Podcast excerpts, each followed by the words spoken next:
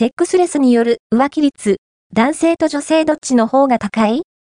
夫婦関係に深刻な影響を及ぼすこともあるセックスレス問題。では、セックスレスになった時期や原因、浮気や離婚率など具体的な状況はどうなっているのだろうか？